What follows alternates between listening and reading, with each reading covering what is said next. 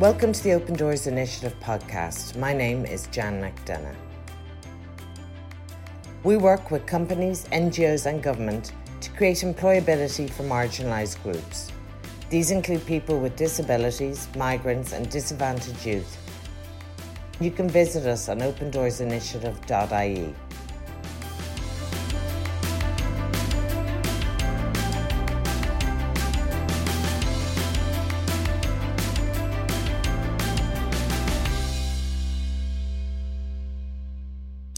My guest on this podcast is Esther Lynch, Deputy General Secretary of the European Trade Union Confederation, which has over 50 million members all throughout Europe.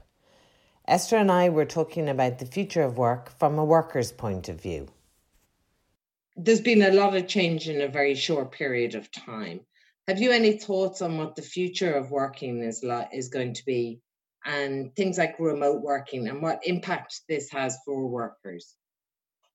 Well, it would have been an awful lot easier to answer that question uh, in January before we had the COVID crisis because there's no doubt, but there's no going back to business as normal at the end of this crisis. The, there were some major trends which were happening, um, such as the growing precariousness of work, you know. Uh, a thinning out of the employment relationship where the commitment, uh, the psychological contract between workers and between employers was becoming a lot thinner and the growth of artificial intelligence the real fears that workers had in relation to what will my job be in the future? And if i even think of myself um, woman in my 50s a qualification that nearly every single list of jobs that the artificial intelligence is going to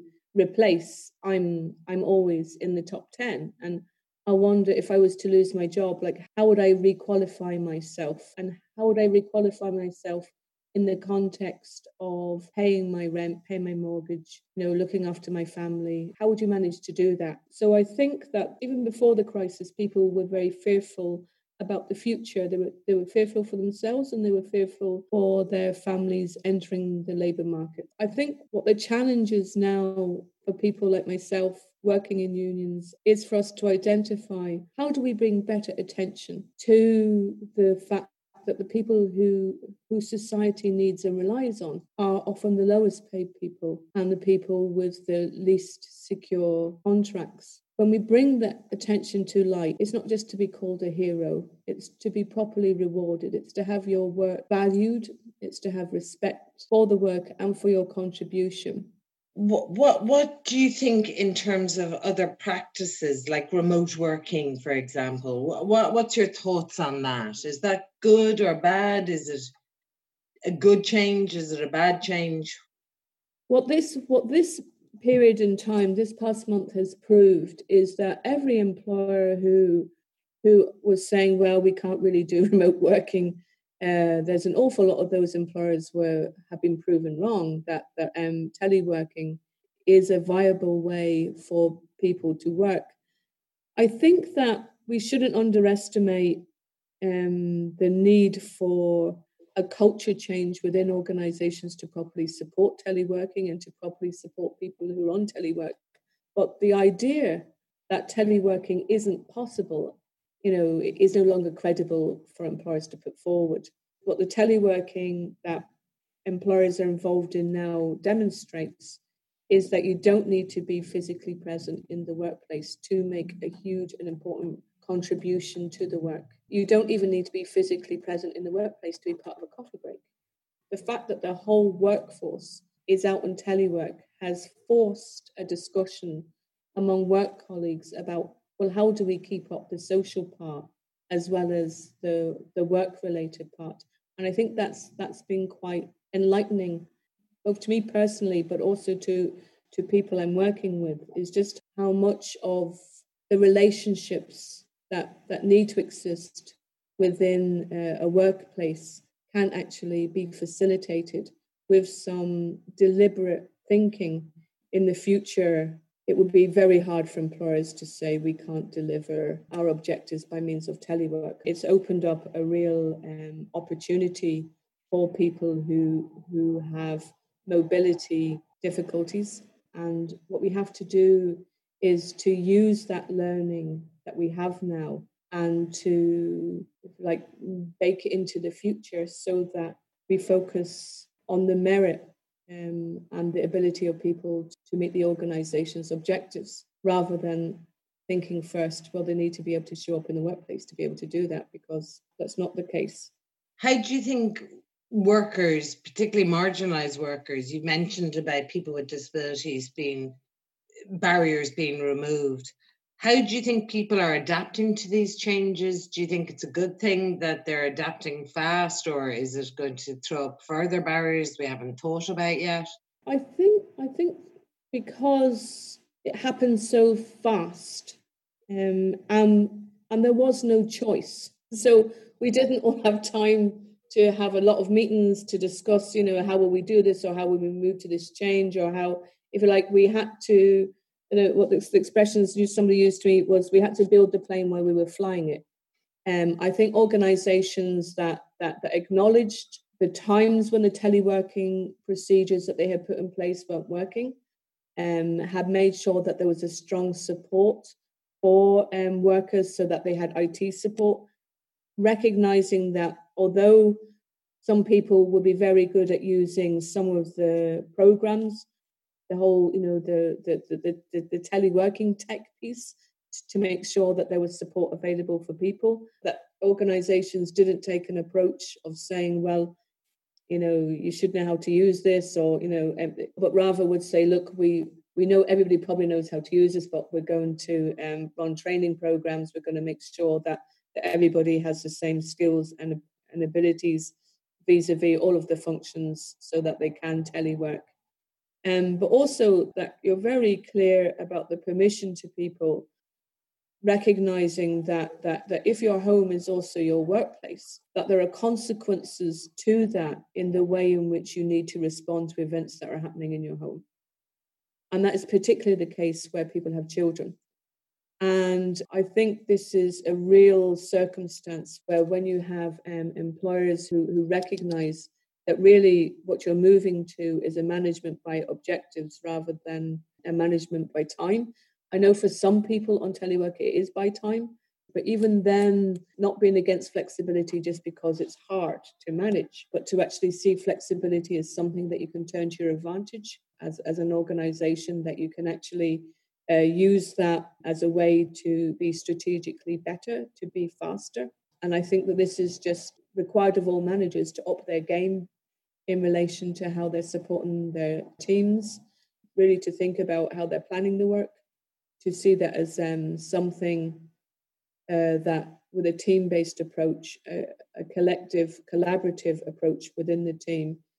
And I think this has been a real opportunity for everybody who, who believes in a more flexible, person centered approach to work to demonstrate that the organizations can still be successful with a telework culture. Is there anything else you'd like to discuss um, that we haven't covered off, just in relation to the future of work? I think one of the one of the big challenges is going to be the interface between workers and machines. I think that is something that we haven't spent enough time thinking about. I think there could be a lot of positives to it, whether it's being attached to a skeleton that will make lifting easier, that, that, that will prevent a, a lot of disabilities, which will make work safer. That's the good side of it. I think the bad side of it, we were beginning to see an awful lot of before before the COVID crisis, where so many workers were being monitored and rated by customers and angry customers were just rating people, and then people were so fearful of the consequence of a bad rating. And the employer would say, Well, if you get two more of them, that's the end of you. I think that the emotional content of labor that's associated with getting a good rating, um, I think we need to think a lot more about about whether that's an acceptable approach Personally, I don't think it is. Um, I like I, I think that it's tough enough to do your job without being afraid of somebody doing a smiley face or, or an unsmiley face. And I think people were too quick to do unsmiley faces. Just being who you are as a person can get you an unhappy rating. And I think that one of the good things that the legacy that should come out of this moment is a realization that we need to recognize the, the intrinsic value of the human being at work. And because we've called on it so much in this moment, we've, we've asked people to put themselves at risk. We've asked people to, to turn up at work, to make sure that we've food, to, to be healthcare workers, to drive the transport, to keep everything going, to keep society safe. That can't be ignored in the future and treated as if it was nothing. Like we have to think about the consequence of that in how we respect people, how we pay them properly, um, and how we make sure that every that everybody in the future when they go to work has a healthy and safe place of work, and that they get the chance to be the person who they are at work. That they don't have to disguise who they are. They don't have to pretend that they're somebody that they're not. I think what it needs to be is a lot more about the type of companies I know you're working with who who are saying, well, we want to be we want to be a good citizen, and we want to recognize merit. We want to see the the work that people can do and and and, and reward that accordingly. And we want to invest in people. We're investing in people because we know that there's a payback for that investment, and that really companies who are behaving like that we need to make sure they're getting access to public procurement contracts, that the state is paying money towards uh, ensuring those companies succeed and do well. And for, and for, in particular, public procurement, which is trillions of euros um, every year, that that, that that money is being put to the purpose of rewarding, facilitating, and building companies that deal with unions, that include workers from all categories and that hire and pay good wages. I'm, I'm optimistic that the legacy of the current crisis can be a good one. We can use it as a catalyst for positive change. And I think people are hungry for that and want that. You can contact us at info at opendoorsinitiative.ie with any specific questions or comments. Please also check out our toolkit and the other podcasts in the series at our website opendoorsinitiative.ie.